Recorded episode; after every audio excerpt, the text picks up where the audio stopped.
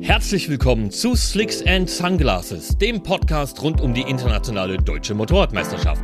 Mein Name ist Michael und in der heutigen Folge spreche ich mit Matthias Betz, den meisten Motorradfans besser bekannt als Medes. Medes zählt zu den dienstältesten Motorrad-YouTubern weltweit, ist seit 2022 Teil des IDM-Fahrerlagers und geht für das Team von Jens Holzhauer in der Pro Superstock 1000 an den Start. Im Podcast erzählt Medes, womit er seine Dopaminsucht befriedigt, wenn er nicht gerade auf dem Motorrad sitzt, warum er abends als letzter die Kombi auszieht und weshalb er sich manchmal wünschte, dass Motorsport mehr wie Fußball wäre. So, liebe Rennsportfans, es ist wieder Slicks and Sunglasses Zeit und heute habe ich wie immer einen sehr, sehr spannenden Gast und diesmal tatsächlich sogar einen, der weit über die Fahrerlager, ja, ich sag mal, Deutschlands und Europas hinaus bekannt ist, wo er normalerweise mit dem Motorrad unterwegs ist, denn er ist nebenbei oder eher hauptberuflich auch noch Content Creator und ich begrüße ganz herzlich im Podcast Matthias Betz, besser bekannt als Medes. Hi. Moin, grüßt euch. Hi. Servus. Ich freue mich sehr, dass die Aufnahme mit dir klappt. Und ich hatte es ja gerade schon angesprochen, die meisten kennen dich natürlich entweder aus dem Fahrerlager oder von YouTube oder von Instagram oder von TikTok. Aber du bist natürlich in all diesen Umfeldern immer als äh, Motorradfahrer unterwegs und üblicherweise stellen wir unsere Gäste ganz am Anfang auch mit ein paar persönlichen Fragen näher vor, um so ein bisschen einen Blick hinter die eigentliche Berufsfassade zu werfen. Und äh, das möchte ich natürlich auch gern mit dir machen. Es gibt aber auch in diesem Zusammenhang so einen kleinen Bezug zu deinem Job. Und zwar habe ich mich gefragt, das ist jetzt Frage Nummer eins, wie viele Nächte pro Monat schläfst du denn in deinem eigenen Bett? Oh, das ist eine sehr gute Frage. Das ist aktuell auch ein riesengroßes Thema, weil ich eigentlich mehr unterwegs bin als zu Hause. Ähm, ich würde einfach mal Pi mal Daumen gerade im Sommer in der Saison schätzen, dass ich äh, mindestens mindestens die Hälfte nicht in meinem eigenen Bett schlafe. Also ja, 15 Tage im eigenen Bett. Das kommt hin. Okay, da bin ich tatsächlich äh, fast ein bisschen beruhigt, weil ich gedacht habe, du bist gefühlt irgendwie, also 75 Prozent der Zeit irgendwie unterwegs. Ah, ganz so schlimm nicht, aber. Also es kommt auch mal vor, wo ich echt einen Monat auch gar nicht daheim bin, aber ähm, meistens in der Regel ist es so, dass ich eigentlich nach Hause komme, dann habe ich drei, vier Tage äh, zu Hause und dann äh, geht eigentlich schon meistens wieder zum Rennen oder sonst irgendwo hin zum Motorradfahren. Okay, also doch nicht so viel unterwegs, wie ich jetzt befürchtet habe. Aber du hast dir deine, wie soll ich sagen, Reisetätigkeit und deine Fahrtätigkeit ja ein bisschen ausgebaut, da du ja aus deiner alten Heimat Franken nach Hamburg gezogen bist. Genau. Und wenn man ja so die alten Gefilde zu Hause lässt, vermisst man da ja auch oft mal irgendwas sehr, sehr intensiv. Was fehlt dir denn tatsächlich in Hamburg am meisten, wenn du an deine alte Heimat zurückdenkst? Ja, natürlich habe ich in meiner alten Heimat meine ganzen äh, Jungs aus meiner aus meiner Schulzeit, aus meiner Jugend, natürlich meine Familie.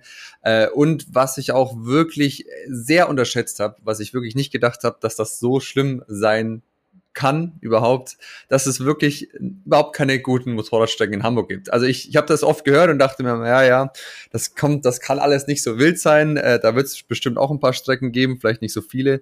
Aber es hat sich herausgestellt, dass es wirklich schrecklich ist und äh, in, in und um Hamburg es ist wirklich so gut wie unmöglich, äh, eigentlich äh, anständig Motorrad zu fahren.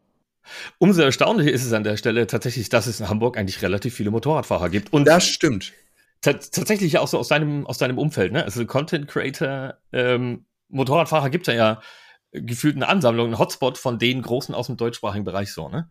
Das stimmt. Also einige äh, aus, aus meinem Bereich, aber auch wirklich sehe ich sehr viele, gerade auch in der Stadt, also von jung bis alt, äh, viele Motorradfahrer, was mich wirklich sehr verwundert hat. Hätte ich nicht gedacht, dass hier auf dem, äh, auf dem Plattenland äh, so viele Motorradfahrer gibt. Jetzt bist du ja eine be bekannte Persönlichkeit und die Content Creator, ich sag jetzt mal Blackout, den es da gibt, oder Lukas Litt. Lukas Litt ist ja auch sehr, sehr Rennstreckenaffin und viel auf Rennstrecken unterwegs. Die sind ja tatsächlich auch, ich sag mal, für normalsterbliche Person, Person des öffentlichen Lebens und, und bekannt. Und du hast ja auch über dein, über dein, deine Aktivitäten ja auch schon viele, ich sag mal, bekannte Personen kennengelernt. Hast du irgendjemanden, von dem du sagst, Mensch, den oder die würde ich privat sehr gern mal treffen und kennenlernen und mich mal austauschen? Ja, also da gibt's da gibt's so einige. Also jetzt beim im, im Bereich Influencer oder im Bereich Sportler oder ist egal? Das ist egal, grundsätzlich. Also ich, ich glaube, so ein, äh, so ein Kindheitstraum, was schon immer so war, eigentlich Ken Rockzen. Oh, krass. Also finde ich, finde ich sehr spannend, was der äh, A leistet und auch B, wie er sich da in Amerika schlägt und dass, äh, dass er da so seine Karriere in Amerika macht. Und das ist ja, ich glaube, der kommt aus dem Osten ursprünglich und äh, hat also seinen Weg gemacht, fand ich sehr interessant. Würde ich gerne mal mit ihm irgendwie so privat äh, quatschen und würde mich sehr interessieren, Oh, hier bohrt einer. Ich weiß nicht, ob er das hört. Nee, man hört sich. okay, ähm, deswegen bin ich kurz erschrocken. Also da würde mich sehr mal sehr interessieren, seine, seine persönliche Story und was der so alles zu sagen hat, was er alles erlebt hat, wie er quasi nach Amerika gekommen ist und äh, wie das da abgeht im Vergleich zu Deutschland. Ähm, das würde mich auf jeden Fall sehr interessieren. Genauso wie eigentlich ein Klassiker, sowas wie JP, aber mhm. nicht so als Fan, weil ich glaube, jeder, der JP kennenlernt, äh, lernt ihn eigentlich not gedrungen immer so ein bisschen als Fan kennen. Wenn man ihn natürlich so trifft, dann denkt natürlich JP, jo, äh, das ist halt wieder einer von vielen. Also ich glaube, man ist ja immer ein bisschen anders, wenn man einen dann so privat in Anführungszeichen kennt, mhm. äh, kennenlernt. Ähm, und das würde mich, glaube ich, auch interessieren, was, was, äh, was solche Leute dann quasi über ihren Job ähm, dann nochmal ähm, erzählen, weil auch ich weiß ja, ähm, man redet ja privat auch nochmal einen Ticken oder einen Ticken mehr oder einen Ticken was anderes als dann quasi in der Öffentlichkeit. Und ich glaube, bei solchen äh, Persönlichkeiten würde mich das sehr interessieren, was, was die zu sagen haben und was die für, ein, für einen Weg hinter sich haben. Ja, spannend. Also du hast ja auch zwei, wie soll ich sagen, sehr unterschiedliche Charaktere angesprochen. Der eine wirklich so ein krasser Extremsportler, der andere ja, ja eher so ich sag mal, diese klassische Person des öffentlichen Lebens, das so stimmt, diese klassische ja. Berühmtheit, ne? Ja, ja wir haben das Thema Hamburg schon angesprochen, wir haben das Thema Übernachten schon angesprochen. Das bedeutet auch, du bist viel unterwegs und verbringst sehr, sehr viel Zeit im Auto. Du hast ja da auch deinen, deinen kleinen ähm, Renntransporter, Rennstreckentransporter, sag ich mal. Was hörst du denn, wenn du zur Rennstrecke fährst oder grundsätzlich, wenn du im Auto unterwegs bist? Absolute Nummer eins, gemischtes Hack. Ah, muss ich wirklich sagen. Ja das ist wirklich was, wo ich mich absolut mit identifizieren kann. Äh, ist wirklich immer wieder unterhaltend, absolut geiler Podcast und äh, kann ich nur jedem wärmsten empfehlen, trifft genau meinen Humor und äh, genau meine Themen, die die so behandeln. Okay, und musikalisch gibt's da irgendwas? Ja, wobei ich sagen muss, ich bin da absolut von weggekommen. Also Musik läuft sicherlich auch ab und zu mal irgendwie auf Spotify, so mein, meine Hits. Ich glaube, die wird ja von Spotify automatisch ausgestell, äh, ausgestellt oder zusammengestellt. Mhm. Ähm, das sicherlich auch, aber im, meisten Fall irgendwie ein, ein Podcast in, in, jeglicher Richtung und meistens so gut es geht, irgendwie gemischtes Hack, wenn ich genug Folgen noch übrig habe. Ja, okay, okay, verstehe. Wir haben die Reisetätigkeit, wir haben deinen Job als Rennfahrer, wir werden gleich noch drauf eingehen, was du sonst noch so in deinem, in deinem Leben machst. Ne? Wir wissen ja schon, wir haben es ja schon angesprochen, Content Creator. Du bist damit natürlich selbstständig. Da steckt ja quasi dieses Selbst und ständig ja automatisch schon drin. Und ich habe mich tatsächlich eben auch gefragt, weil man dich ja quasi 24-7 online sozusagen kennt. Wann war denn dein letzter Urlaub und wo hat dich dahin verschlagen? Also das ist ein Riesenthema eigentlich, das ganze Thema Urlaub. Ist ganz komisch, das irgendwie äh, zu erklären oder jemanden zu erklären, der das quasi noch nicht, äh, sagen wir mal, hauptberuflich äh, die Influencer-Tätigkeit ausgeführt hat oder halt einfach gestalterisch was ausgeführt hat, weil es einfach schwierig ist, äh, das äh, heutzutage natürlich zu teilen. Also ähm, zu sagen, hey, jetzt bin ich mal nur im Urlaub oder ähm, jetzt bin ich als Influencer im Urlaub, weil wenn ich quasi mit äh, einem Blackout in Thailand bin, dann produzieren wir auch Videos, was natürlich für viele denken, so, hey, ihr fahrt da im, im, in Thailand Motorrad, was ist das denn für Arbeit? Ja, aber es ist letztendlich irgendwo ein Job und ähm, den macht man sehr gerne, aber man darf natürlich nicht unterschätzen, dass darunter dann auch wieder so ein bisschen dieser komplette Urlaubsfaktor irgendwie ein bisschen leidet. Ich sag mal, ein reiner Urlaub wäre wirklich, wenn ich das Handy komplett weglegen würde und es auf komplett offline stellen würde. Das habe ich mal vor drei Jahren gemacht. Klingt total absurd, aber habe es sonst eigentlich nicht mehr geschafft. Ähm, habe wirklich mein Handy geschlagene drei Tage äh, ähm, auf Seite gelegt. Da war ich auch in Thailand und äh, habe es mal geschafft, da so ein bisschen runterzukommen. Es ist aber einfach schwierig, weil natürlich äh, A, jobmäßig und B, hast du ja selber irgendwie immer, man ist ja so geprägt und auch irgendwo so hast so eine Art Sucht entwickelt äh, ähm, mit dem Handy, mit dem Smartphone, mit dem Social Media, was abgeht, dass es mir muss ich auch ganz ehrlich sagen, immer schwerer fällt, das Handy komplett wegzulassen. Ich glaube, das, das kennt jeder ein bisschen. Und äh, dadurch, dass bei mir beides quasi zusammenkommt, also A, der Job und B, das eigene Verlangen nach Social Media, TikTok, dieser Reiz da rum zu scrollen und immer wieder neue neuen Dopaminschub zu bekommen. Äh, mhm. Das ist bei mir natürlich auch nicht anders. Äh, da bin ich auch nicht vorgeschont. Ähm, ich versuche das immer besser zu äh, unter Kontrolle zu halten und und das so zu machen, dass das alles in einem gewissen Rahmen ist. Aber es ist definitiv nicht einfach und wie gesagt, also Urlaub, ja, ich sage immer das Beispiel, wenn ich wenn ich äh, irgendwie in Thailand am am Pool hock und mir die Sonne auf den Bauch scheinen lasse, aber nebenbei am Handy bin und gerade eine E-Mail, eine Business-E-Mail schreibe, ist halt die Frage, bin ich jetzt im Urlaub oder oder, oder arbeite ich jetzt? Keine Ahnung. Es, es, mhm. es vermischt sich, es verschwimmt so viel, ähm, dass man das schwer sagen kann. Also will auch dazu nochmal sagen, ich will mich da nicht beschweren, aber man darf nicht vergessen, dass es schwer ist, äh, abzuschalten, gerade vom Kopf her mal zu sagen, hey, okay, jetzt ist, jetzt ist Pause. Das ist mhm. so gut wie unmöglich. Mhm.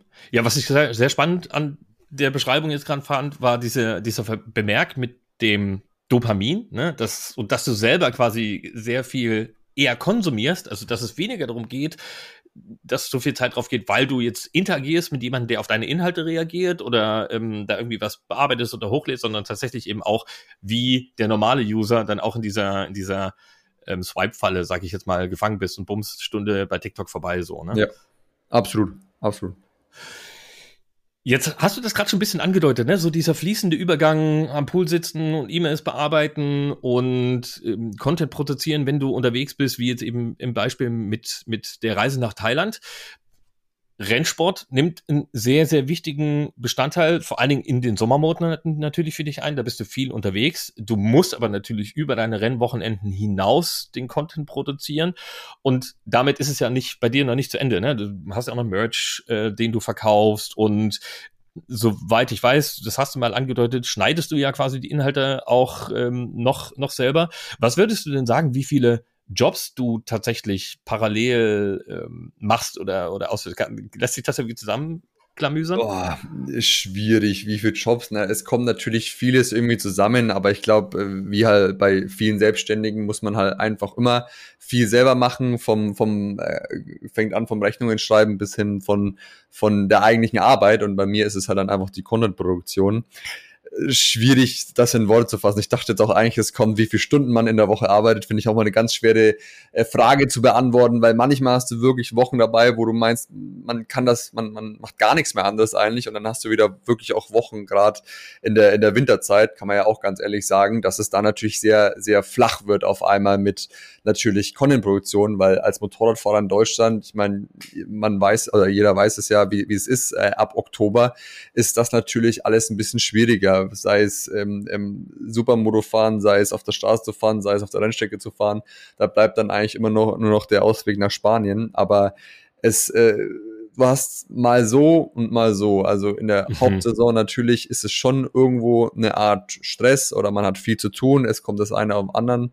Und dann gerade mit der EDM-Saison, wo ich mich auch wirklich ja körperlich und auch dann mit dem Kopf auch da sein muss, wo ich das bearbeiten muss und andererseits hast du dann auch wieder die Wintermonate, wo man auch sagen kann, okay, da geht's ein bisschen ruhiger zu, weil du einfach nicht so viel machen kannst. Also das mhm. ist einfach Fakt. Also klar, ich könnte immer rausgehen und durch Hamburg fahren mit der, mit der Supersportler. Aber das ist einfach, ich meine, das weiß man ja, das ist einfach nicht so mein, mein, mein Fall. Also ich würde es jetzt nicht mehr komplett ausschließen, dass ich das gar nicht mehr machen würde, aber äh, ja, das bringt mir einfach derzeit nicht so den Spaß. Mhm.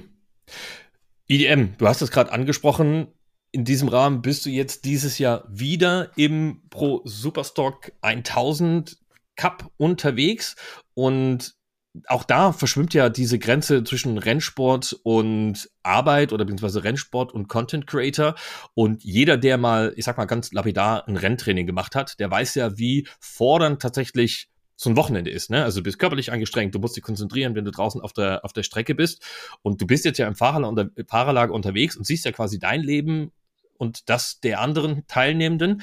Wie unterscheidet sich denn ein, ein Rennwochenende für dich im Ablauf von einem Teilnehmer, der nur fährt, sage ich jetzt mal? also das sieht man eigentlich sehr gut daran, dass ich quasi, nachdem ich das Rennen gefahren bin, ich, also unzählige ist vielleicht übertrieben, aber natürlich erstmal viele Interviews führe, A, für mich selber, also für, für Instagram, für mhm. die Story, dann für Marcel, also mein Cutter, den ich quasi für meine EDM-Rennwochenende habe ich dann einen Kameramann da, der nimmt mir unheimlich viel ab und ohne den mhm. wäre das auch überhaupt nicht möglich, mhm. ähm, das alles auch noch zu filmen selber. Ähm, also ich bin quasi nach dem Rennen ist bei mir nicht vorbei oder nach den Trainings, sondern ich muss immer noch Content produzieren, sei es mhm. Bilder, ich meine, das machen mittlerweile auch viele andere, das merkt man ja auch immer mehr. Das ist auch bei den anderen ja irgendwie auch angekommen und jeder hat da mittlerweile Bock drauf. Aber bei mir ist es halt sehr viel, äh, geht immer noch mal drauf an Content-Produktion beziehungsweise äh, Interviews geben, wie der Tag gelaufen ist. Also mhm. das zieht sich dann auch noch mal bestimmt eine Stunde äh, dann hin am Abend, dass du in Lederkombi auch noch, den kannst du auch nicht ausziehen, weil meistens mhm. machen wir das auch noch mal in Lederkombi und für die Bilder kann man auch nicht den Lederkombi ausziehen. Also das mhm. ist immer alles so eine Sache, dass man dann immer, ich merke immer, dass ich irgendwie immer der Letzte bin in Lederkombi und in kompletter äh, Montur dann noch dastehe und irgendwie die Sonne schon untergang und ich renn immer noch in Lederkombi rum und mach noch irgendwas. Also mhm. es ist immer irgendwas zu tun. Ich, ich, ich glaube, ich kann nicht ganz so, ich habe ich hab nicht ganz so viel Zeit, die ich frei nutzen kann, wie vielleicht den einen oder anderen. Aber wiederum ist, ich will mich da nicht beschweren, das habe ich mir so ausgesucht und das ist auch gut so und Marcel nimmt mir schon viel ab, das muss man auch sagen. Ähm, das klappt alles schon sehr geil, aber ich bin meistens danach immer noch ziemlich viel beschäftigt mit allerlei Dingen für die Content-Produktion. Mhm. Wir haben jetzt in unserem Slicks and Sunglasses Podcast-Rahmen ja schon mit einigen Rennfahrern gesprochen, unter anderem mit Florian Alt, der eine sehr besondere, sag ich mal, Konzentrationsroutine hat. Ne? Da hat sich gefragt, okay, wie machst du das denn, wie bereitest du dich vor? Und der versucht einfach so viel wie möglich auszublenden, um dann quasi in diesen, in diesen Tunnel zu kommen. Jetzt hast du ja quasi im Tagesverlauf, intensiv natürlich am Abend, sehr viel abseits des eigentlichen Rennfahrens zu tun. Wie fühlt sich das für dich an? Hast du den Eindruck, das wirkt sich auf deine Rennstreckenperformance aus? Lenkt dich das ab? Stört das in der Konzentration? Also, was ich ja schon vorher wusste, obwohl ich es gemacht habe, habe ich mir schon immer gesagt, also wenn ich im Rahmen der IDM fahre, will ich auf jeden Fall nicht selber filmen, weil ich weiß, also ich habe damals schon immer gemerkt, wenn ich in einem normalen Renntraining teilgenommen habe, wusste ich immer, ich musste filmen. Und ja, mhm. das läuft nebenher. Du, man hat ja eigentlich nur eine Kamera am Helmen, aber es raubt dir unheimlich viel Konzentration. Ist die Kameraakku geladen? Ist die Speicherkarte nicht voll?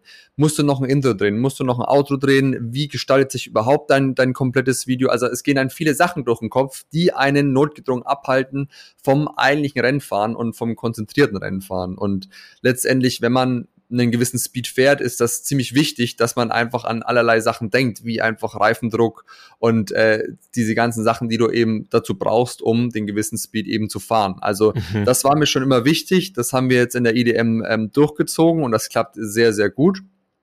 Und ähm, das andere Thema ist allgemein die Ablenkung äh, vor den Rennen. Also ich habe auch immer mehr gemerkt, letztes Jahr habe ich mir da noch ein bisschen weniger Gedanken darüber gemacht.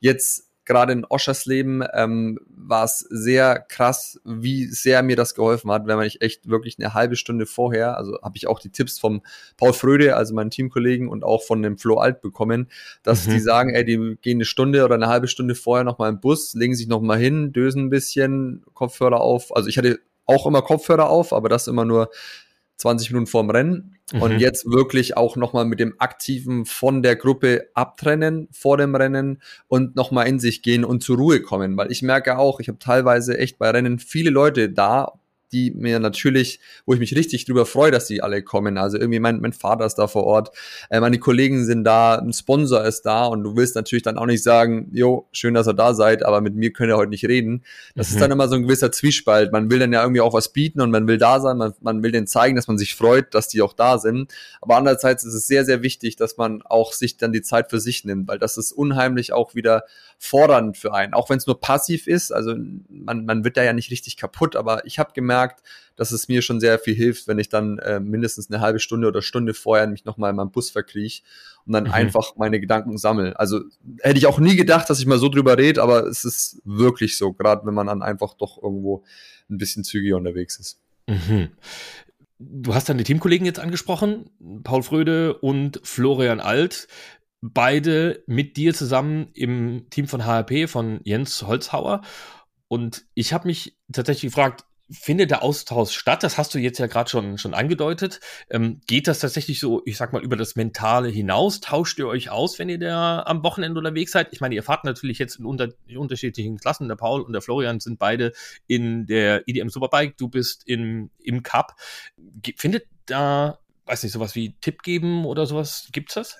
Ja, auf jeden Fall, wobei man es auch nicht überschätzen darf, wenn ich das jetzt richtig sage. Also man, es ist nicht so, dass wir jetzt äh, nach jedem Training, nach jedem Rennen äh, zu, einem anderen in die Box kommen. Es ist dann eher so ein, also da bin ich aber dann irgendwie auch zu, also ich will die Leute dann irgendwie auch nicht stressen. Mit Paul rede ich mhm. sicherlich öfter und und ähm, da rede ich auch schon viel, aber mit mit äh, Flo ist es doch schon eher selten. Dann sieht man sich vielleicht zwei, drei Mal am Wochenende und man quatscht mal drüber und äh, mhm. kommt sicherlich auch mal Flo rüber und, und hat mich jetzt auch in Oschersleben gelobt zum Beispiel, was mich auch dann sehr freut und sagt dann auch noch mal hier, da und da musst du laufen lassen und so. Solche Tipps auf jeden Fall. Also das mhm. ist schon auch sehr cool. Wo ich mich aber auch schon sehr wohlfühle, ist einfach, dass generell ich das ganze Feedback von meinem äh, Team, also von äh, Flo und von Lukas bekomme quasi, mhm. was ich auf der Strecke mache mit dem Data Recording und so. Das bringt mir schon auch sehr viel. Aber nichtsdestotrotz ist immer cool, äh, den Austausch zu haben ähm, bei der Familie, bei der Honda-Familie sozusagen. Mhm. Die fahren mit dem äh, fast mit denselben äh, Komponenten und da ist es schon sehr gut, äh, das Feedback von denen zu hören und wie die sich so drauf einstellen. Jetzt besteht natürlich auch die Möglichkeit, so stelle ich mir das zumindest vor, dass dieser Austausch natürlich einen positiven Effekt hat wenn man so starke Teamkollegen sozusagen hat, dass er aber auch, ich sag mal, fast einen negativen Einfluss haben kann, weil man sich vielleicht durch deren Leistungen unter Druck gesetzt, in Anführungsstrichen, sage ich jetzt mal, fühlt. Äh, ist das so oder, oder ähm, also profitiert ich, man eher davon? Ja, ich muss sagen, ich mache mir, also im letzten Jahr habe ich mir gar keinen Druck gemacht, weil es ja wirklich so war, naja, schauen wir mal, wie es wird. So auf die mhm. Art, so bin ich ja quasi äh, reingegangen, habe dann gemerkt, als es dann richtig gut lief, habe ich mir auch gedacht, boah, jetzt habe ich aber auch Ehrgeiz natürlich. Mhm. Im zweiten Jahr ist es sicherlich nochmal eine andere Nummer jetzt gewesen, weil, ähm, weil dann schon irgendwie jetzt mehr Druck da war und natürlich mehr Erwartungen da war von allen irgendwo, mhm. ähm, sei es von Sponsoren als auch irgendwie von Followern, die gesagt haben, ey, jetzt muss auf jeden Fall Top 5 drin sein und so. Mhm. Ähm, jetzt ist definitiv mehr Druck da, aber ich muss, ich, ich tue mich gar nicht unbedingt so krass mit einem Paul oder mit einem Flo äh, vergleichen. Wohl noch vielleicht noch eher mit einem Paul. Also für mich ist der Flo dann doch noch irgendwie ein paar Dinger viel zu weit oben. Also der mhm. für mich ist, ist da irgendwie auch kein Rankommen so einfach. Der hat ein ganz mhm. anderes Mindset als ich, muss man ganz einfach, einfach sagen. Der ist, der ist Rennfahrer durch und durch. Ich bin dann doch wahrscheinlich zu sehr Content Creator als Rennfahrer. Ähm, und das Finde ich aber cool, wie er das macht. Und deswegen glaube ich, ist vielleicht eher so manchmal so ein kleines, naja, vielleicht komme ich ja an die Zeit von Paul. Mhm. Das ist dann schon immer ganz cool. Mhm. Weil äh, er fährt dann meistens immer so ein bis zwei Sekunden schneller und ich versuche dann vielleicht doch ab und zu mal ranzukommen. Manchmal mhm. fahren wir sogar kurze Zeit selbe Zeit, dann hat, haut er aber trotzdem noch mal einen raus und ist meistens dann immer so ein oder zwei Sekunden dann noch mal schneller. Also eher dann so dieses, ähm, ja, nette, positive, hey geil, vielleicht kann ich ja irgendwie an Paul seine Zeit rankommen. Mhm, mhm. Du hast jetzt ja relativ viele Erfahrungen schon. Du bist jetzt die zweite, äh, zweite Saison im Cup und bist aber vorher ja schon extrem viel Rennstrecke gefahren. Hast da auch, ich sag mal, professionelle Hilfe angenommen in Form von Instruktionen von ehemaligen IDM-Fahrern. Vorrangig äh, 50 natürlich, mit dem du schon viel unterwegs gewesen bist. Und Christoph Höfer an der Stelle, die jetzt mit dem Spitznamen nichts anfangen können, wo es wahrscheinlich sehr wenig Leute gibt, die den 50 in dem Kontext nicht kennen. Und hier Und, auch nochmal gute Besserung an, an der Stelle, der liegt ja gerade im Krankenhaus. Absolut, absolut. Und Thomas Gradinger war der letzte Gast bei uns hier im Podcast. Der hat ja auch schon sehr, sehr viele Verletzungen, davon hat er ja auch erzählt und wie er sich quasi immer wieder zurückgekämpft hat. Und Oschersleben, du hast es angesprochen, da fährt die Spitze der Supersportpiloten ähnliche Zeiten wie die Spitze im Cup, also 1,27, 1,28. Was würdest du denn sagen, weil du das ja auch mit dem Florian gerade so angesprochen hast, wo liegt denn so dieser große Unterschied zwischen einem sehr, sehr ambitionierten Hobby-Racer, wie du das bist, der ja auch schon sehr, sehr viel Erfahrung gemacht hat, und dem eigentlichen Pro. Du hast ja direkten Kontakt mit ihnen. Mal abgesehen jetzt von dieser Konzentrationsphase. Ist ja da irgendwie was, wo du sagst, da unterscheiden wir uns fundamental? Also äh, als allererstes wollte ich noch mal kurz einleiten, weil ich glaube, das denken immer sehr, sehr viele. Ich habe doch nie wirklich mit 50 so viel geübt in dem Sinne. Mhm. Also ich habe mir schon immer gedacht, dass viele, glaube ich, glauben, dass, dass 50 mein Personal Trainer war auf der Strecke. Und mhm. letztendlich ähm, ist es aber eigentlich, also wir waren auf vielen Veranstaltungen da zusammen, mhm. mhm. aber es ist nicht so, dass 50 mir jetzt irgendwie an jedem, an jeder Rennstrecke mir immer vorfährt und dann irgendwie zwei, drei Turns lang äh, die, die Linie zeigt. Also mhm. das war noch nie der Fall. Das finde ich auch überhaupt nicht schlimm. Aber da der 50 hat selber seine Sachen zu tun, hat selber teilweise Leute, die er instruiert. Das war eigentlich noch nie der Fall, dass ich vom 50, also ist sicherlich schon mal vorgefallen, aber wenn man es ja. vorher besprochen hat und gerade wenn man ein Video gedreht hat zusammen, aber mhm. es war nie so, dass ich quasi durch IDM-Piloten so viel Training hatte. Auch durch Flo Alt nicht. Flo Alt, mhm. den will ich auch immer gar nicht äh, ähm, ähm, stressen, weil er selber eben fokussiert ist auf seine Sachen eben. Mhm. Und äh, deswegen, das wollte ich nur noch mal klarstellen, es ist nicht so, dass ich hier regelmäßig Training mit irgendwelchen IDM-Piloten habe, nur weil ich die mhm. ganzen Jungs kenne. Äh, das, äh, das nur mal zu dieser Sache. Ähm, grundsätzlich, wo unterscheidet sich äh, ähm, das zwischen einem Profifahrer und äh, einem ambitionierten äh, Cupfahrer? Ich glaube allein schon mal irgendwo die Einstellung. Also so ist es bei mir. Ich freue mich richtig, dass ich das alles machen kann. Ich finde das alles richtig geil. Ich finde cool, dass das alles so klappt. Ich würde mir wünschen, dass noch viel mehr Leute zuschauen. Aber ähm, ich glaube, dadurch, dass ich irgendwie so eine Art Quereinsteiger war und ich irgendwie mit, mit 17 mich mal auf einem Motocross gehockt hat und hab und mit 18 dann ein bisschen auf der Straße rumgedudelt bin, ähm, habe ich nie so richtig dieses, ähm, dieses, diesen Racer-Lifestyle gelebt und so. Da komme ich jetzt immer mehr rein und ich verstehe die immer mehr und ich, ich glaube, ich bin auch immer, immer mehr akzeptiert in dem ganzen äh, Kreis. Das hat ja auch jahrelang gedauert, bis ich da ähm, ähm, so ein bisschen, ja, da meine meinen Platz gefunden habe. Mhm. Aber ähm, ich glaube, letztendlich ist es irgendwo die Professionalität und die Zeit auf dem Motorrad, weil auch mhm. wenn ich viel auf dem Motorrad hocke, hocke ich, glaube ich, doch nicht so viel auf dem Motorrad, wie viele denken. Also ich glaube, ich mhm. bin ein ganz normaler Durchschnitt in meiner Klasse. Mhm. Hat jetzt dieses Jahr vielleicht ein bisschen mehr Tage auf dem Motorrad. Das waren, ich glaube, erstmal zusammengerechnet 14 Tage, bevor die ersten Rennen losgingen. Mhm. Aber ich glaube, das schaffen viele in meinem ähm, in meiner äh, Liga äh, schaffen solche Trainingszeiten auch. Also mhm. okay, alles klar. Das zu dem Thema. Was an der Stelle vielleicht noch mit dazu kommt, zumindest interessiert mich das an der Stelle. Du bist ja in zwei Funktionen, das hatten wir ja schon, an der Rennstrecke vor Ort und du bist natürlich auch immer äh, darauf angewiesen, dass du Content produzieren kannst. Und zwar auch abseits der Rennwochenenden. Und da hängt ja viel mit der Gesundheit zusammen. Ähm, ist das was, was dich beschäftigt, dass du sagst, okay, ich pushe jetzt vielleicht, wenn ich da draußen bin, nicht 105 Prozent, sondern nur 98,5, weil ich weiß, okay, ich muss, wenn ich nach Hause komme, nächste Woche wieder andere Termine wahrnehmen und anderen Content produzieren, weil sonst äh, kommt kein Geld rein.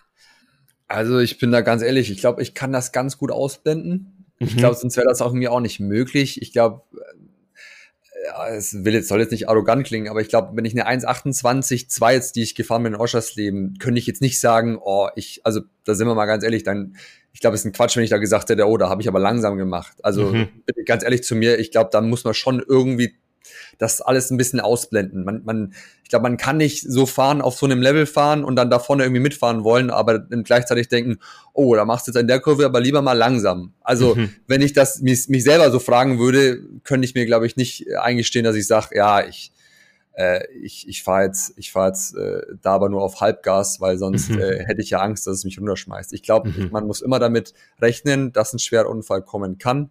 Ich glaube, ich bin ganz gut versichert.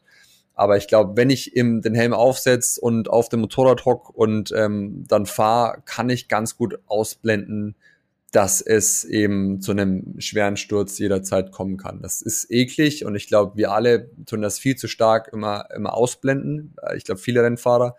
Aber ich glaube, man muss sich da immer im Klaren sein, dass das ähm, sehr schnell und manchmal auch viel zu schnell kommt. Von mhm. daher würde ich sagen, mir ist es bewusst, ich kann das ganz gut ausblenden und ähm, ja. Okay, also damit hast du ja eigentlich auch schon beide Aspekte angesprochen. Ne? Es ist nicht so, dass du blauäugig an die Sache rangehst. Ne? Du, jeder weiß, du weißt, was passieren kann. Und an der anderen Stelle ist es natürlich dann auch eine bewusste Entscheidung zu sagen, okay, ich Helm auf, Visier zu und dann Attacke, das spielt jetzt in meiner Gedankenmatrix keine Rolle. Ne? Ist, ich glaube, ich glaube, das musst du auch. Wenn ich, äh, je mehr ich über die Frage nachdenke, ich glaube, kein kein Sportler, Schrägstrich Profisportler, würde von sich behaupten, ja, ich mache das alles nur mit Halbgas. Also ich glaube, das ist sehr schwer äh, zu äh, zu machen überhaupt, weil du ja schon irgendwie kämpfst und also ich kenne mich zumindest, wenn ich auf Motorrad hock und sehe einen vor mir und habe im Gefühl, dass ich den noch irgendwie packen kann, dann versuche ich mhm. das auch. Also ich glaube, da würde man sich selber in die Quere kommen, wenn man sich dann denkt, oh nee, das ist mir jetzt zu gefährlich. Klar hat man irgendwo seine Grenzen und klar sticht man nicht überall rein, aber ähm, ich würde schon von mir behaupten, dass ich da schon irgendwo den, den, das, das Racer-Gehen dann doch irgendwo in mir steckt und ich mir da denke, oh, das, den will ich auf jeden Fall packen. Also auch allein mhm. mein eigener Ansporn da irgendwo. Ja, ich denke, alle Nicht-Profis, die auf der Rennstrecke unterwegs sind, die kennen das ja einfach schon daher, von daher, weil man im Rennen dann ja doch nochmal überraschende anderthalb oder zwei Sekunden vielleicht sogar findet, genau. ne, die vorher unmöglich erschienen und dann geht's auf einmal doch, ne, und das motiviert ja dann, dann, dann doch ja, sehr. Ja. Du bist jetzt seit ja, knapp äh, einem guten Jahr sozusagen im Cup und im Rahmen der IDM unterwegs. Hat sich dein Fahren in der Zeit nochmal verändert, beziehungsweise muss er ja, weil du bist ja schneller geworden. Wo, wo liegen denn die großen Unterschiede und was würdest du sagen, hätte ich vielleicht früher gern schon gewusst, um auf dem Niveau zu fahren? Also absolut hat sich da was verändert. Ähm, war ganz witzig, weil auch äh, letztens mich Stefan Nebel darauf angesprochen hat, der mit dem ich zusammen zufällig auf der Strecke war und der hat auch äh, danach noch zu mir gesagt, ah Mensch, krass, man sieht absolut eine Veränderung, wie du auf dem Motorrad hockst und wie ruhig mhm. du auf dem Motorrad hockst und krieg auch von von anderen Leuten immer wieder so dieses ähm, äh, diesen Kommentar, was ich früher eigentlich gar nicht hatte, dieses, ey krass, wie du einen da überholst und wie ruhig das bei dir ausschaut. Und ich mhm. weiß nicht, so, sonst habe ich bei anderen Leuten immer gedacht, die mich überholt hatten. Mhm. Und dieses, ähm, diese Kommentare wie, oh, du, du fährst da Linien, die ich gar nicht fahren kann. Und mhm. genau das habe ich mir damals auch immer gedacht bei anderen schnellen Fahrern, die mich überholt haben, dachte ich mir, ey, ich kann das nicht, bei mir geht das nicht. Und mhm.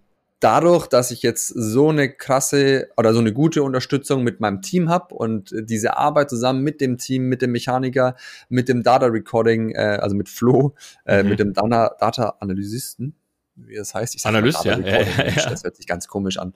Ähm, auf jeden Fall bringt das dich allein so viel weiter. Also wirklich mit so einem Team kann ich jedem schon mal Brief und Siegel drauf geben, ist äh, eine, eine Verbesserung auf jeden Fall da. Ähm, ähm, das, da geht einfach um so grundsätzliche Sachen, dass dir mit Data Recording halt einfach einer dann in der Box sagen kann, ey, pass auf, da und da an der Stelle, wo du zu mir sagst, da gibst du Vollgas, sage ich dir aber, da gibst du kein Vollgas. und dann denkst du so, ah ja, stimmt. Ich, äh, keine Ahnung, auf Motorrad denke denk ich aber, ich gebe da Vollgas. Also das sind so mhm. Kleinigkeiten, ähm, die dir im Team einfach so viel bringen und ähm, wo du dann einfach die, die letzten Sekunden, glaube ich, rausholst. Ich glaube, ansonsten wird es einfach schwer. Ich bin mir sicher, dass es auch so geht, also auch ohne Team und auch mhm. ohne äh, komplette Mannschaft und so um dich rum, geht sicherlich auch, aber schwerer. Mhm. Ich meine, wir wissen ja alle, Motorsport, Zweiradsport, Vierradsport, ist alles eine, eine Frage der, der, des, des Geldes. Und mhm. äh, ich glaube, leider Gottes ist es dann aber immer so, je mehr Unterstützung man hat und je mehr ähm, ja, finanzielle Mittel man hat und je mehr man mhm. trainieren kann, desto einfacher hat man's. Ist mhm. mega doof. Ich will auch nicht, dass es so ist. Am liebsten wäre es bei mir auch so, dass es wie Fußball ist, wo man sagt, einfach der, äh, ähm, äh, der am besten äh, spielt, ist der ist quasi der beste Fußballspieler. Aber beim Motorsport ist es leider immer so, weil ich es da auch mit ein paar Teamkollegen drüber hatte, der, der quasi die meisten Mittel hat, der profitiert dann auch davon. Und ich habe das auch schon mal gesagt, dass ich es auf jeden Fall zu schätzen weiß, dass, äh, dass ich quasi so ein Team gerade hinter mir stehen habe und ich das, mhm. das auch sehr zu schätzen weiß und dass ich davon auch bestimmt profitiere, weil auch andere in derselben Klasse natürlich da, ich glaube, Mechaniker hat mittlerweile jeder in der Klasse, aber natürlich nicht mit dem Aufgebot kommen, wie ich gerade komme. Ich nehme das mhm. einfach, weil mir das angeboten wurde. Ich nehme das natürlich äh, dankend an, weil, weil sich das alles, weil mir das alles äh, in die Karten natürlich spielt. Will aber auch nochmal sagen, dass ich das auf jeden Fall zu schätzen weiß. Und das habe ich schon in der letzten Saison gesagt, dass ich, ähm, dass das auf jeden Fall eine coole Sache ist und daher wen auf jeden Fall natürlich die letzten Sekunden, ähm, ähm, die ich da auf jeden Fall irgendwo rauskitzeln kann, wo ich so ohne Team ohne, ähm, ohne meine Kollegen quasi wäre es mir bestimmt sehr viel schwerer gefallen, mich da so auf Anhieb zu verbessern. Okay. Jetzt bringt diese Teamstruktur natürlich aber auch so ein bisschen ein Verantwortung für das Miteinander mit. Ne? Du sagst, sie unterstützen dich und geben dir Informationen, das weiter zu entwickeln, was du auf der Strecke machst. Und du bringst ja aber quasi dich als Person mit ein ne? und versuchst ja auch dich, ja, da zu verbessern. Gehe so, geh ich zumindest mal davon aus. Ähm, mir ist aufgefallen, dass du inzwischen sehr viel wieder sehr viel in Anführungsstrichen Motocross fährst und als wir uns äh, getroffen haben, habe ich auch gedacht, oh, da ist das ein oder andere Kilo verschwunden. Hat sich dieses äh, ja diese dieses Rennsport-Profi, dieser Rennsport-Profi-Ansatz auch ins Privatleben gezogen und die Zeit abseits der Rennstrecke und bist du da jetzt aktiver, trainierst mehr und wie wie macht sich das bemerkbar? Ja, sicherlich. Also es war jetzt natürlich auch so, dass der Fall eingetreten ist, dass endlich mal meine ganzen Motorräder, die ich über den Winter so lange aufgebaut habe und umgebaut habe, dass die jetzt auch zufällig dieses Jahr alle fertig geworden sind. Deswegen sehr viel Motocross, sehr viel Supermoto, beziehungsweise Supermoto ist gerade jetzt am Anfang gewesen. Also die ganzen Projekte, die ich jetzt über Winter hatte, sind irgendwie gerade alle dieses Jahr so richtig fertig geworden und deswegen konnte ich da jetzt richtig durchziehen. Motocross habe ich damals angefangen gehabt und äh, finde ich immer noch sehr cool und wollte schon immer mal wissen, wie es ist, wenn ich regelmäßig am Motocross fahre, dass ich länger durchhalte, weil normalerweise mhm. hat man immer dieses Armbandproblem, was ich auch sehr stark hatte. Von daher, ähm, ja, definitiv. Also vieles natürlich auch irgendwo in Anführungszeichen der Druck, der Druck von außen, dass natürlich mir schon jetzt ab und zu mal gesagt wird, ne, wie wär's denn mal, lässt du den einen oder anderen Burger mal weg, äh, willst du mal was von deiner Kondition machen? Sowas ist natürlich jetzt schon das ein oder andere äh, Mal jetzt auf mich zugekommen. Und ähm, das stimmt ja auch, damit haben die Leute natürlich völlig recht. Ich, ich, äh, das kann man natürlich alles auch nochmal viel ernster sehen wie ich. Und das habe ich meiner Meinung nach äh, um ein gutes Stück verbessert. Ich äh, bin definitiv weniger beim Burgerladen und äh, ähm, mache definitiv auch mehr Sport, jetzt auch durch Reif.com das Fahrrad, wo ich meine Kondition auch noch ein bisschen trainiere und mhm. versuche allgemein einfach öfter auf Motorrad zu hocken, weil das natürlich das meiste bringt, um quasi wieder konstanter und besser auf dem Motorrad zu sitzen. Okay, wie oft äh, kannst du es abschätzen? Wie oft sitzt du in der Woche auf dem Motorrad? Also, oder wie viel Zeit verbringst du pro Woche auf dem Bike? Also ganz unterschiedlich, weil ich auch wirklich wieder da so, so Fall, Fälle habe, wo ich äh, teilweise zwei Wochen auch gar nicht auf dem Motorrad hock. Also man mhm. glaubt es kaum, aber ich hock dann wirklich gar nicht auf dem Motorrad. Und äh, teilweise, äh, jetzt letzte Woche bin ich von äh, Hamburg zum Harzring gefahren, zwei Tage mhm. Supermoto, vom mhm. äh, Harzring nach äh, Albertshofen, da äh, äh, zwei Tage Motocross und habe dann quasi so innerhalb dann von von der Woche irgendwie äh, äh, einen Tag ohne Motorrad gehabt. Also äh, ich mhm. habe so und so Wochen. Also manchmal ist es sehr exzessiv, jetzt wie auch jetzt eben das letzte Wochenende sehr viel gefahren und manchmal ist es aber auch einfach so, wo ich dann auch wirklich auch, das muss ich auch dazu sagen, manchmal tut's mir auch richtig gut, wenn ich einfach nur wie zum Beispiel die letzten zwei Tage daheim hock und einfach mal nichts mache. Also es klingt komisch, weil ja für viele ist natürlich das Motorradfahren Hobby und jeder würde sagen, ey, auf jeden Fall, wenn ich auf Motorrad hocken kann, will ich jede Zeit auf Motorrad verbringen. Aber mhm. natürlich ist es irgendwann bei mir jetzt auch so weit, ähm, dass ich sagen muss, ey, ich genieße es auch mal einfach nichts zu machen, weil mhm. mein sonstiger Tagesablauf ist einfach sehr gut durchstrukturiert und ja, sehr, sehr äh, motorradlastig, was alles cool ist, aber ich genieße es auch mal dann nichts zu machen. Einfach mhm. nur mal zu chillen und ja, am PC zu hocken. Klar. Und man muss, denke ich, auch mit differenzieren. Ne? Motorradfahren ist nicht gleich Motorradfahren. Es ist ja ein großer Unterschied, ob ich jetzt mich einfach nur spaßeshalber aufs Moped setze und eine Runde durch den Harz drehe oder durch den Thüringer Wald oder durch Sauerland. Oder ob ich, so wie du es jetzt gerade beschrieben hast, mich ähm, wirklich aktiv auf ein Supermoto, äh, Supermoto-Motorrad setze oder Motocross fahre, was ja, du hast es ja gerade schon angedeutet, extrem körperlich fordernd ist. Ne? Ja. Dann brauchst du halt auch, also so vermute ich das zumindest, ich bin weder das eine das an, noch das andere auf dem Niveau gefahren, aber dann brauchst du halt einfach einfach auch mal Pause, um wieder ähm, Kraft Absolut. Sammeln, ne? Und ich glaube, das tut auch dann äh, mal ganz gut, wenn der Körper mal ein bisschen runterkommt und nicht immer ständig von, von einem Motorrad auf dem anderen und dann das Event, dieses Event und dann dazwischen viel im Auto, viel äh, auswärts, äh, also nicht im eigenen Bett schlafen. Da, mhm. da tut dann immer ganz gut, wenn man mal zwei, drei Tage hat, wo man dann äh, einfach mal ja weniger macht. Und meistens ist dann das aber auch immer noch gepaart mit das ganz normale Video, der, ganz normale Videoschnitt quasi, der eh immer mhm. nebenher läuft und äh, allgemeine Content-Produktion. Aber wenn ich das dann daheim machen kann und äh, dann quasi auch, wo einfach mal nicht viel passiert, dann daheim und da einfach nur ein bisschen Video geschnitten wird, vielleicht ein bisschen gezockt wird, ja. das ist so ein bisschen dann so bis meine, meine Pausen zwischendurch. Okay.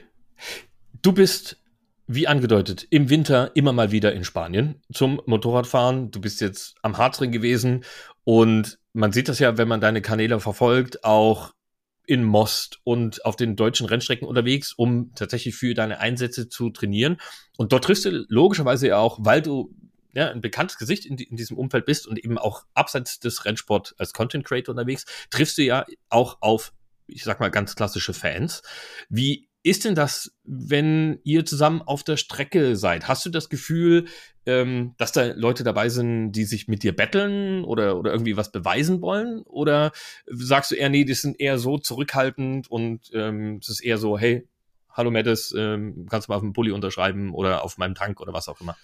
Also ganz lustig, weil das war, das war echt ein Thema früher, als ich noch mehr auf der Straße gefahren bin. Das war mhm. richtig ähm, strange auch manchmal, weil da ist es genauso wie du gesagt hast, die Leute sind teilweise neben mir gefahren oder vor mir gefahren und haben dann in, auf den wildesten Streckenabschnitten, wo es eigentlich gar nicht möglich war, irgendwie dann versucht, ein Wheelie zu fahren vor mir oder so. Mhm. Oder wollten, also genau das, was du gerade gesagt hast, war auf der Stresse, äh, auf der Straße echt ab und zu mal der Fall was dann auch wirklich sehr unangenehm war, teilweise bis hin zu, wo ich angehalten bin, habe gesagt so, ey, hör bitte sofort auf. Am Schluss ist das, geht das noch auf meine Kappe, wenn du dich hier, mhm. wenn du hier im Gegenverkehr äh, ähm, fährst, wegen, wegen so einem Mist. Also das hatte ich auf der Straße echt ab und zu mal. Das war auch echt ein bisschen unangenehm. Ähm, ähm, dass quasi die Leute sich so ein bisschen was beweisen wollen oder wollten dann vielleicht ins Video oder, oder sonst irgendwas. Ich meine, man kann es den Leuten vielleicht auch nicht gar nicht unbedingt verübeln. Die wollen halt dann irgendwie schnell irgendwie eine Show machen, aber ist immer gerade auf der Straße immer eher so ein bisschen so eine Sache. Man weiß mhm. ja, ne? auf, der, auf der Straße ist es dann immer gar nicht so ungefährlich. Äh, anderes Thema, äh, Rennstrecke, ehrlich gesagt nie.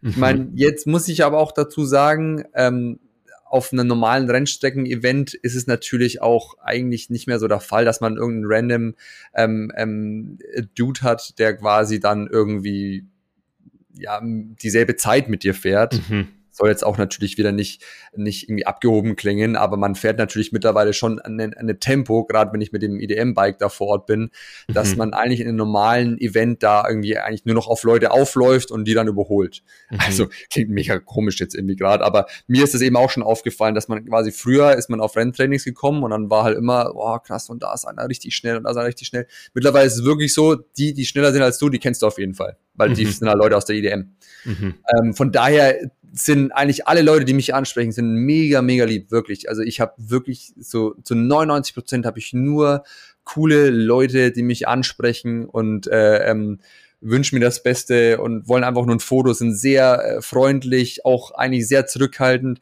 Ab und zu, also ich kann mal ein bisschen aus dem Nähkästchen plaudern.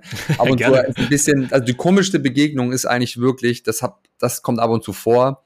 Verstehe ich auch nicht ganz, wieso das Leute machen, wenn Leute zu dir kommen und sagen, ey, ich kenne dich gar nicht oder ich folge dir gar nicht. Also wirklich das erste, der erste Satz ist, komm zu mir her und sagen, ey, ich kenne dich gar nicht oder ich folge dir gar nicht, aber ich soll mit dir ein Bild machen. Das ist, das ist komischerweise schon öfter vorgekommen, wo ich mir denke, ah, schwierig, irgendwie dann lass es doch einfach oder sag mir den Satz einfach gar nicht. Mach doch ja, einfach ja. ein Foto. Du ja. musst mir nicht auf die Nase binden, dass ich anscheinend für dich absolut unrelevant bin und darum geht's mhm. ja auch irgendwie gar nicht. Das mhm. ist komischerweise echt schon ein paar Mal Thema gewesen bei mir.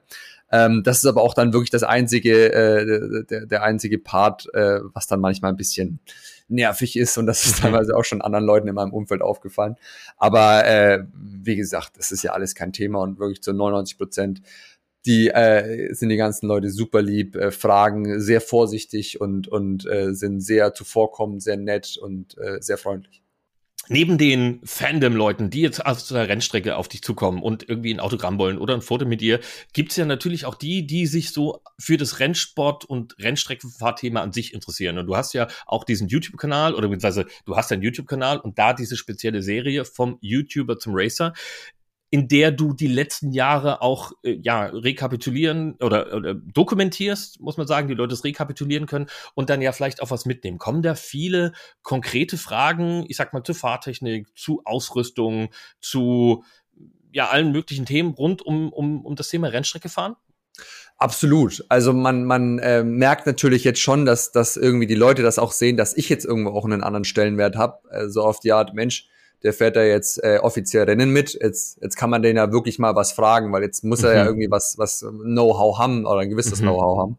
Was mir auch immer sehr auffällt, ist, dass mittlerweile Lukas, also mein Mechaniker, äh, sehr oft gefragt wird oder meistens gehen die Leute auch direkt zu Lukas, weil sie ganz genau wissen, das macht ja eh der Lukas. Also ist mhm. ganz klar so, Lukas übernimmt natürlich meine ganze Arbeit, ähm, was Schrauben angeht, an meinem mhm. EDM Racebike. Und äh, da ist mir auch aufgefallen, aufgefallen, dass äh, Lukas da auch sehr oft im Mittelpunkt steht und auch direkt teilweise Leute zu Lukas gehen und sagen, hey, wie geht denn das und das, wie hast du das gemacht und wie ist denn das und das? Weil wirklich das bei mir auch so ist, dass ich das äh, ähm, dann auch schön bei Lukas Lass, also die ganzen mhm. Themen und ich will mich da auf meine Rennen konzentrieren und versuche so gut es geht ähm, ähm, quasi äh, Feedback von von so Fahrwerksgeschichten und und Einstellungen äh, wiederzugeben, aber wenn es dann so um ja, Setup-Sachen, so spezifische Sachen und, und, und Werkzeugthemen geht, das, das macht dann Lukas und das merkt man auch, dass da immer mehr Leute auf, auf ihn dann quasi zukommen.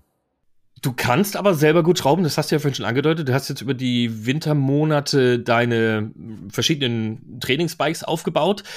Wie war denn das bei dir früher? Hast du tatsächlich, ich sag mal, YouTube-Tutorials geguckt, um, um also gerade um diesen technischen Aspekt irgendwie anzueignen? Oder hast du da jemanden an der Hand gehabt, der dich da so ein bisschen geleitet hat und gesagt, hey, komm, du kannst bei uns in die Werkstatt und ich schaue dir über die Schulter, bevor du ganz katastrophale Fehler machst? Also ich bin ganz ehrlich, ich habe wirklich zwei linke Hände gehabt, sage ich jetzt einfach mal. Ich äh, hab, konnte früher nicht mal meinen eigenen Reifen wechseln. Also ich war ganz schrecklich, weil ich mhm. aber auch gemerkt habe, ich habe mich damit nicht befasst. Ich würde nicht sagen, sagen, dass ich zu doof dafür bin. Ich war eher zu faul und habe gemerkt, ah, okay, wenn ich das so und so anstelle, dann machen das auch andere Leute für mich so. ja. also das war so die ganze Anfangszeit und, und dann habe ich immer meinen Reifenkiller damals habe ich gefragt, so, ja, ey, kannst du mir schnell den Reifen wechseln und dann helfe ich dir irgendwie bei was anderem oder so. Und so ging das eigentlich dahin, habe schon gemerkt, das kann irgendwie nicht äh, wirklich äh, das, das Ziel sein und habe mich immer mit beschäftigt, habe am Anfang viel mit Pitbike geschraubt und habe gemerkt, man muss halt einfach mal was machen. Das ist alle, mhm. alles keine Raketenwissenschaft. Ich hatte immer, glaube ich, zu sehr die Angst, das kaputt zu machen beim Schrauben und natürlich mhm. auch irgendwo teilweise, wenn ich an so einem Superbike schraube, ich dann weiß, da hocke ich drauf und fahre 300 damit. Das ist natürlich mhm. auch so eine Sache. Da will man natürlich auch nicht unbedingt was falsch machen und selber da Hand anlegen. Aber so nach und nach muss ich sagen, ging das immer besser und bis vor der ähm, IDM-Rennveranstaltungen habe ich auch wirklich alles selber gemacht. Also auch wenn Leute jetzt dann immer hören, ja, ich habe Mechaniker und ich habe den und den. Das war aber auch wie bei jedem anderen alles vorher natürlich nicht. Also ich habe auch meine, mein, alles selber gemacht. Also Reifen aufgezogen, wir haben eine eigene Reifenaufziehmaschine, das machen wir auch per Hand, nicht, nicht mhm. bei dem, bei dem Reifenhändler quasi auf der Rennstrecke. Ähm, also ich, ich habe mittlerweile, glaube ich, mir ein ganz gutes Know-how angeeignet. Würde mhm. nicht behaupten, dass ich ein Profi-Mechaniker bin, aber ich glaube, das eine oder andere kann ich und mir macht es auch Spaß. Mhm. Und ähm, das klappt jetzt mittlerweile schon ganz gut. Aber ich habe jetzt zum Beispiel die Supermodo habe ich komplett selber aufgebaut in dem Sinne, aber jetzt die Suter-Kupplung, die hat mir zum Beispiel Lukas eingebaut.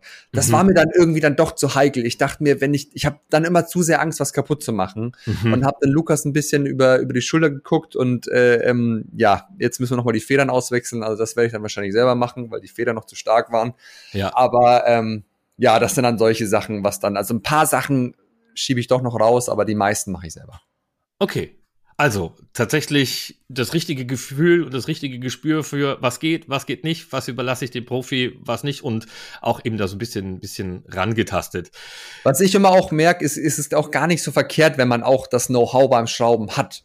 Gerade mhm. wenn man natürlich mit der, ich war mit der Supermodo äh, den ersten Tag komplett alleine da oder mit der Motocross bin ich auch mal irgendwie äh, den, den halben Tag erstmal alleine auf der Strecke. Da ist natürlich auch gar nicht so verkehrt, wenn du einfach so Grund-Know-how hast, wenn irgendwas mhm. nicht stimmt oder wenn irgendwas was nicht passt, dass mhm. du da auch nicht wegen jedem kleinen Scheiß dann quasi ankommen musst und irgendwie jemand fragen musst, ey, kannst du mir da mal die Schraube nachziehen? Also ja, das ja, muss ich ja. auch sagen, einfach da den, den, äh, den Aspekt zu haben und zu sagen, hey komm, also ich kenne mich ja schon ein bisschen aus und ein bisschen mache ich dann auch selber. Also das war mir dann nämlich auch irgendwann wichtig zu sagen, hey, ich will mich da jetzt auch nicht komplett blamieren und ja. will, da, will da irgendwie Renn, Rennfahrer sein, aber dann äh, irgendwie überhaupt nichts gebacken bekommen. Also rangetastet, hast du gerade schon angedeutet, ist deine Herangehensweise gewesen für den technischen Part und du hast dich jetzt über die letzten Rennen, also die letzte Saison natürlich und jetzt auch zum Saisonstart, an die Spitze im in der Pro Superstock 1000 herangetastet und wirklich so in Podiumsnähe da schon mal angefühlt. Und da sind ja tatsächlich sehr, sehr viele erfahrene alte Hasen dabei, als auch aufstrebende und junge Talente. Wir haben einen äh, Marc Buchner als ehemaligen Supersport-Vize, Champion in der IDM, der da mitfährt. Du hast einen äh, Moritz Jenkner. Wir haben den Kevin Orges, der jetzt in Spanien sehr, sehr viel Erfahrung ja, gesammelt ja. hat. Und vor allem die beiden letztgenannten, schielen ja mit Sicherheit mit einem Auge schon auf den nächsten Schritt und zwar Richtung IDM Superbike ähm, wahrscheinlich und sind jetzt quasi mit dir auf einem Niveau unterwegs. Wie ist es denn bei dir? Äh, besteht da die Möglichkeit, dass wir dich im IDM-Fahrerlager bald tatsächlich auch im Superbike, in der Superbike-Startaufstellung sehen? Oder äh, arbeitest du darauf hin? Also ich würde lügen, wenn ich äh, nicht drüber nachgedacht hätte, beziehungsweise wenn das nicht mal Thema wäre, äh, Thema gewesen war äh, im, im Team. Ähm, klar denkt man drüber nach, aber letztendlich äh, komme ich auch immer schnell wieder auf den Boden der Tatsachen, wenn ich letztendlich einfach nur meine Zeiten vergleiche. Also mhm. äh, ja, ich habe sicherlich einen großen Schritt dieses Jahr auch wieder gemacht äh, in Sachen meiner eigenen Zeiten und meiner eigenen Performance, aber letztendlich macht man sich dann natürlich auch wieder Gedanken, okay, nehmen wir mal an, man macht den großen Schritt und geht irgendwo in die Superbike. Wie geil ist dann das nach außen hin überhaupt, wenn ich dann sage, yo, ich habe mich heute wieder mit dem Vorletzten gebettelt, so auf die Art. Mhm. Das ist, das, da bin ich ganz ehrlich, da gehe ich natürlich, da, das geht mir halt durch den Kopf und ich glaube, wenn ich den Schritt wagen würde, dann müsste ich auf jeden Fall definitiv noch mal eine Schippe drauflegen, weil ich glaube, sonst macht das irgendwie nicht so viel Sinn in, in äh, nach außen hin auch einfach. Ich glaube, dann wäre es vielleicht auch gar nicht so spannend, wenn ich dann immer sage, jo, heute bin ich Letzter geworden, äh, mhm. nächste Woche bin ich Vorletzter. Weiß nicht, wie geil das dann natürlich allein schon von der Storyline wäre. Ja, ja, was ja. anders ist natürlich, was auch wieder sehr oft, ähm, ja, auch dieses Jahr eigentlich mal angedacht war, ähm, den Gaststart vielleicht mal zu machen. Mhm. Aber ähm, ja, ist jetzt soweit dann doch nicht gekommen wegen dem einen oder anderen Grund. Und äh, ja, mal gucken, was nächstes Jahr so alles ansteht. Okay, also egal wie man es dreht und wendet, bei dir spielen, wie wir es eingangs ja auch schon angedeutet haben, auch die anderen Aktivitäten in den Überlegungen, was kommt oder was nicht kommt, immer eine wichtige Rolle. Und ja, damit haben wir ja quasi tatsächlich auch einmal den Bogen gespannt vom Anfang und dem Einstieg und ja, den möglichen Zielen, die die Reise tatsächlich noch haben könnte. Und wir drücken dir natürlich auf jeden Fall ganz äh, fest die Daumen, dass Danke. dein Aufwärtstrend sich fortsetzt. Und ein wichtiger Punkt, wir sind ja der EDM-Podcast und du weißt es ja selber, am schönsten ist die Sache, wenn man sie vor Ort erlebt und live dabei ist. Und das ist natürlich ein ganz wichtiger Aspekt für euch da draußen. Wenn ihr jetzt Bock habt, Mattis mal persönlich zu sehen, ihm an der Rennstrecke ja ein High Five zu geben und bei den Rennen über die Schulter zu schauen, beziehungsweise die Rennen zu schauen natürlich, dann habt ihr natürlich die Möglichkeit, das zu tun. Es gibt im Rahmen der IDM natürlich das Event der Open Pitline, beziehungsweise die Möglichkeit am Sonntag die Boxengasse zu besuchen und auch äh, ja mit den Fahrern zwei, drei Worte zu wechseln, Autogramme auszutauschen.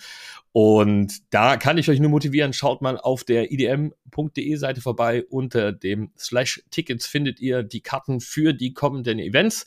Also unbedingt die Möglichkeit nutzen, wenn es irgendwie geht, live dabei zu sein.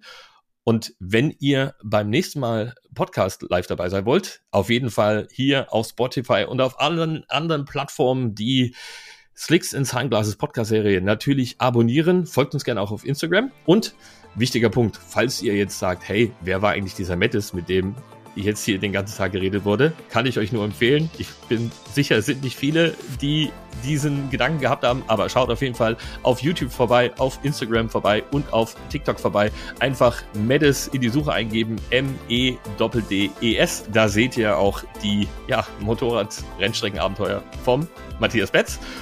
So, jetzt bin ich fertig. Danke dir recht herzlich für dieses super tolle Gespräch. Hat mir sehr viel Freude gemacht. Danke dir, hat mir auch sehr viel Freude gemacht. Waren sehr viele äh, tolle Fragen dabei. Ich hoffe mal, dass das für den einen oder anderen äh, informativ war und konnte was mitnehmen. Und ja, ich würde sagen, wir sehen uns dann das nächste Mal an der nächsten IDM-Veranstaltung. So machen wir das. Und bis dahin wünsche ich dir alles Gute. Bis dann. Bis dann.